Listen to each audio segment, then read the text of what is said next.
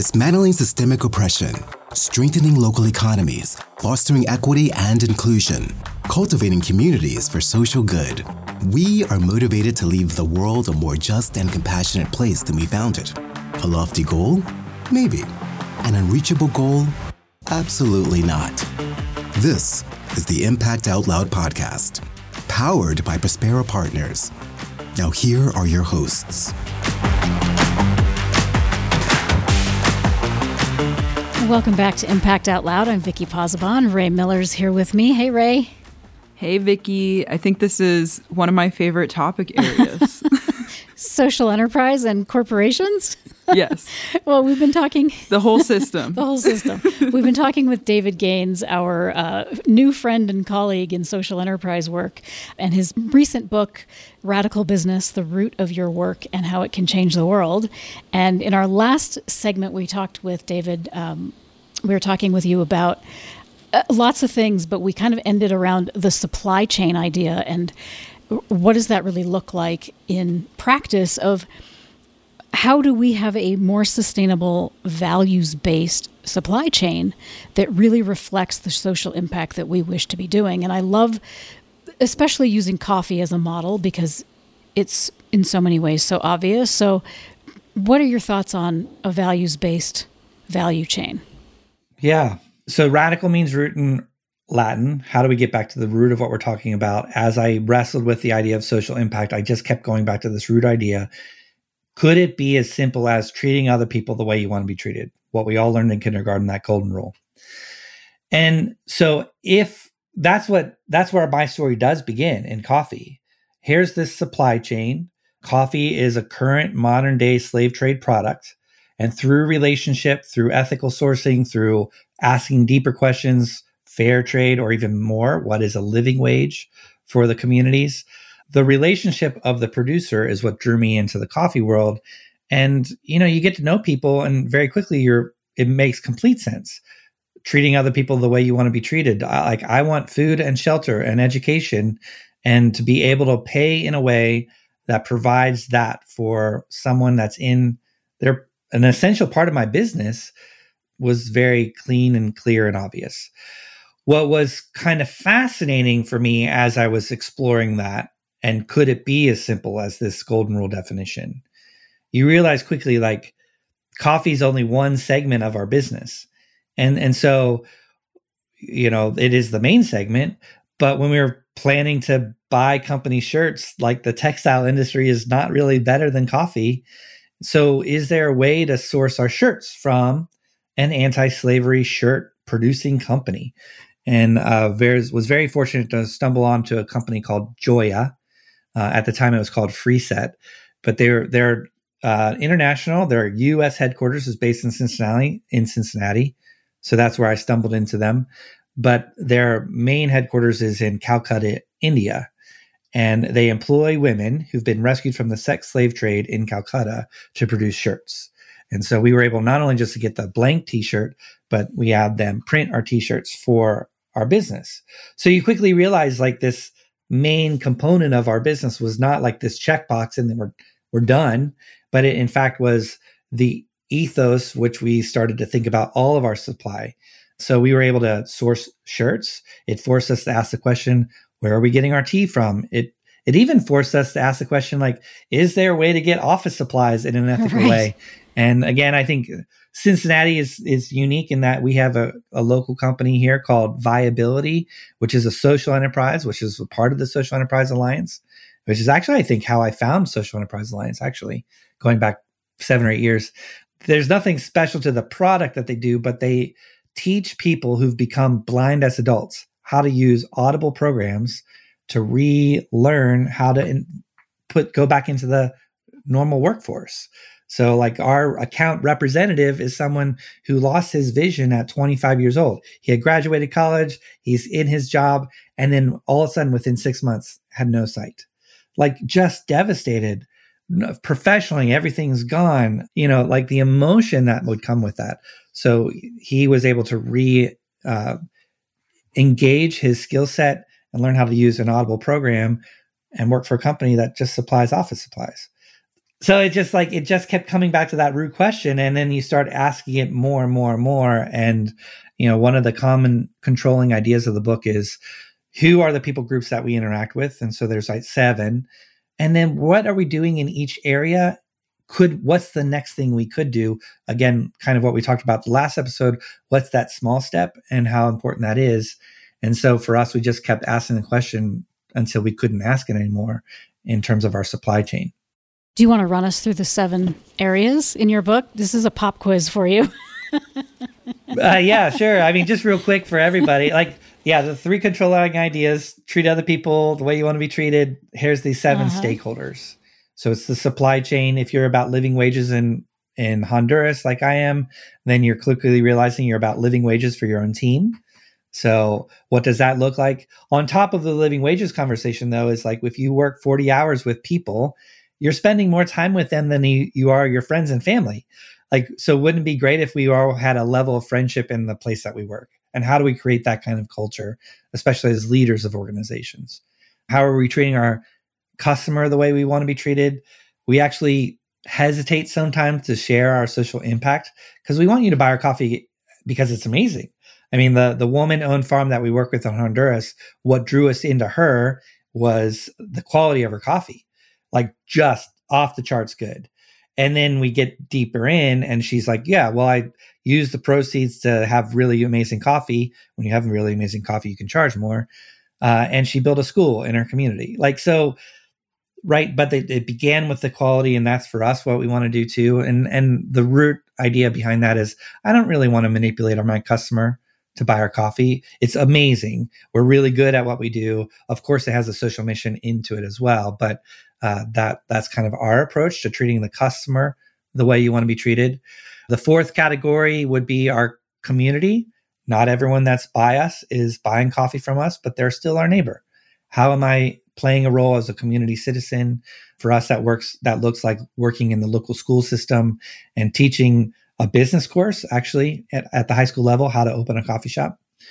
Um, the fifth group would be what we talked about also in the last episode. What does competition look like?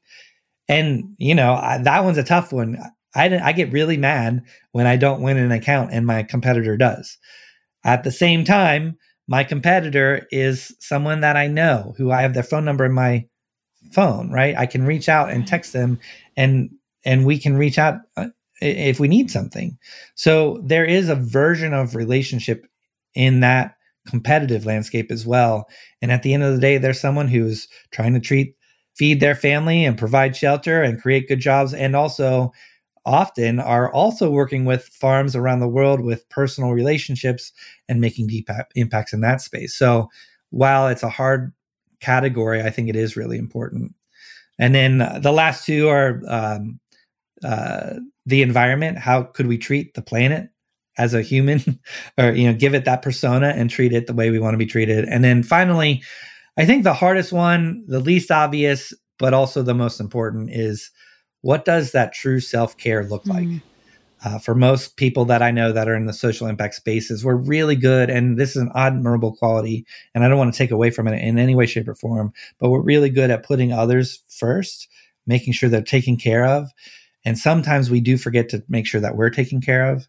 And so it very much is like that airplane announcement make sure you put your own oxygen mask on before you would take care of others. And if we want to love all these people, these other six categories in our supply chain or whatever it is, you know, we really have to do some of that work as well as best we can to to understand what healthy work life balance looks like. What does a living wage for me look like? Which is a question I didn't really ask well at the beginning. You know, so that self care component I think is really critical to the whole thing. Mm-hmm. Yeah, absolutely. And I'm glad you included that because it is hard when we are passionate, committed, dedicated people to the cause. And sometimes that gets yeah. lost. And we have to apply the same wellness to the business itself, right? And really take care of yep, the business, yep. take care of the people in the business. That's an important piece of it. You know, I, are we planning to ask the same question at the end of this episode? Because if I do, I'll save this. yeah, you want to go there? We can go to yeah, we can go to the aha moments and, and WTF moments. Let's do it. Okay.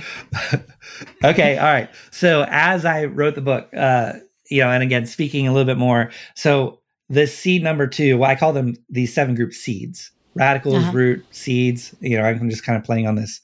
Can we grow uh, this whole new version of an economy? The second seed is that a team member or employee seed, and it's 20% of the book. And my editor was like, "You can't have it that big. It might be even 25%. You cannot have it this big. It, you're you're going to lose the reader." And I said, "Well, the thing is, it's like the most important. Like it, it just means everything. Like if you're a mm-hmm. social impact driven business, and, and, you know, like my story is here's a woman on farm in Honduras, and, and we work with a number of farms, but she's our direct trade relationship the impact that I will have with her will always be dependent on my team members. And the most impact that I'm always going to have is going to be with my team members. They're going to see me be authentic in my leadership. They're going to see how we resolve conflict with each other.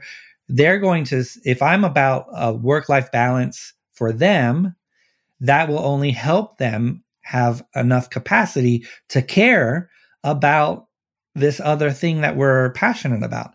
If and let me say it the other way. If if we're overworked if we're working 50 60 hours a week um, which is pretty common in the food and re- restaurant industry you know my team member is not going to really care about whether this person in honduras is making a living wage or not because they are just tired. Right. And and so this employment seed is just so so critical. And i think as leaders in the social impact space i think we do need to realize they're the ones that we have the most influence with anyway just because that's the group of people that we spend the most time with. So that was kind of my like, oh yeah, that we have to um, double down in how do we take care of ourselves so that we can really be investing into the team and the people that we work with the most. Yeah, absolutely. I agree. It reminds me of the framework we use all the time of I, we, it. And mm-hmm. I feel mm-hmm. like in all the things that you just shared, you know the things you laid out in the book and that consideration for employees is really doing that in real time. And we talk about that being like a grounding practice right? In nonprofit sector we see that self-sacrificing as well or it's just for the mission and people lose themselves in that. Or in business it might be very i centered it's about mm-hmm. me and profit and money and then you're losing the context of the system of the organization of the business, things like that. So I just wanted to bring that in because I know we use it all the time because people are like, wait, where do I even start? But that type of questioning, you can see like, where am I not taking care of myself? Where am I not taking care of the system that I'm operating within? And it can really inform the work as you were laying out as well. Yeah. I, I just keep coming back to this whole idea of cooperative competition and more models of that, please. like, uh, yeah, that's yeah. a huge thing right now that we just don't have. There's there are you know rays of light here and there, but we need like giant spotlights on here's how it's working mm-hmm. and how mm-hmm. can we do more of that because we're in such a as Ray said, like the business owners, the the mega corporations that are so focused on themselves, on making money. And it's the cooperative competition which is going to make them change. And instead of merging to become one giant corporation monopoly, what if they got better at competing with each other in a way that made sense? What if they could actually come together to do some serious work around climate change as major corporations and big box stores. Yeah. Yeah. Well, and uh, so uh, about a month ago, I found myself in Austin, Texas, and inside a room about um, the question being asked was, how do we do AI with ethics?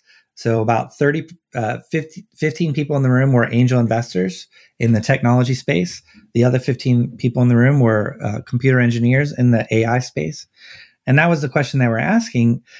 So for the first 30 minutes, I am, you know, essentially I'm talking about work. So at the end, at the end of the day, I feel like I can talk to any room because that's the one human thing that we all have in common is we all work. We all are making things. We all are like creative, uh, you know, and there's no such thing of, you know, my job as a leader is to make sure everyone realizes how critical they are to the whole thing. Like I right. fundamentally believe that there's no such job as, well, I'm just a, there's no such job as like, I'm just a truck driver.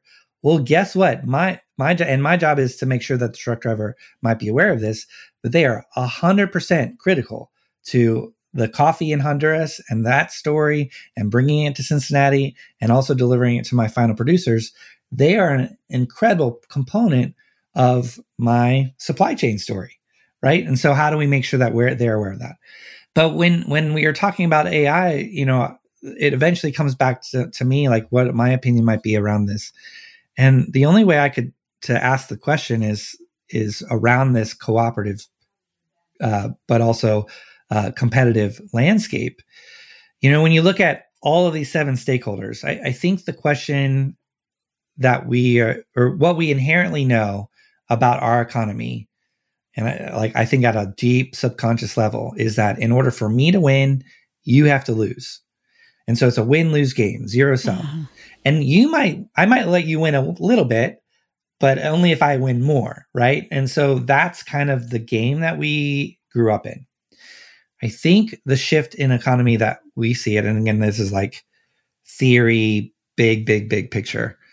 But I think what we're trying to ask is how do we make it a win win economy? And not only win win, but win across those seven stakeholders. I'm winning, uh, you know the my team members are winning my supply chain is winning my right. customer is winning my competitor is winning and guess what when we frame it in that way even though my competitor is winning i'm still winning like we're all winning mm-hmm. collectively mm-hmm. Um, and i think that that's part of the conversation so like even with something like ethical ai you know my question to them was like hey here's your here's your investors here's your engineers but here's your consumer. We're all we've all been using AI for 20 years. We just didn't even know like predictive text was AI, right? So it's already in our systems. We just didn't realize how deeply ingrained it was. But the my question to them is what does ethics look like across competition? Mm. And if hmm. they're going to ask that question seriously and come up with real solutions, it's in the competition space. I think that they need to ask how everybody wins. Yep. Yep. yep. I'm hearing systems change in that, right? The competition will breed the systems change, right? When there are monopolies, there's no incentive to shift anything. But we're when we're working in this larger system together, there's more of that pressure to make sure it is working for us all collectively and it isn't just for a singular company or a singular effort. Mm-hmm. Yeah. Yeah. Yeah. Wow, lots to think about, and I hope I hope that everyone will read your book. It's called Radical Business. David Gaines, thank you so much for being here. Um, I think we're going to put it in our bookshop online on prosperapartners.org um, on our website, so that folks can um, definitely buy it. Independent bookshops, right? We we support our independent bookshops independent bookstores it's it's in major distribution so wherever great. it's local for you wherever you buy your books is great. Awesome. Great. So we'll put it on our bookshop as well. And uh, so great to talk to you david. Thank you so much. Good luck on the book tour and getting the word out there. Yeah. Well and ray i can't wait to meet you in cincinnati when you and then vicki i i've got a trip i got to plan a trip to um, albuquerque because uh, yeah, there's a ton of energy out there around yeah. these conversations so. Absolutely Good. Well, we hope to see you in person, David. Sounds good. Thanks for being here. Thanks, Ray. Yeah, thank you so much. We'll see you all next time on Impact Out Loud. Thank you for listening to the Impact Out Loud podcast, the podcast that empowers bold impact for good, powered by Prospera Partners. If you liked what you heard, subscribe to Impact Out Loud wherever you get your podcasts and follow Prospera Partners on your favorite social media. If you are inspired to make community based solutions and systems change, Prospera Partners offers workshops and programs that are open to all. For more information, visit prosperapartners.org. Thank you for joining us. Until next time, be well and do good.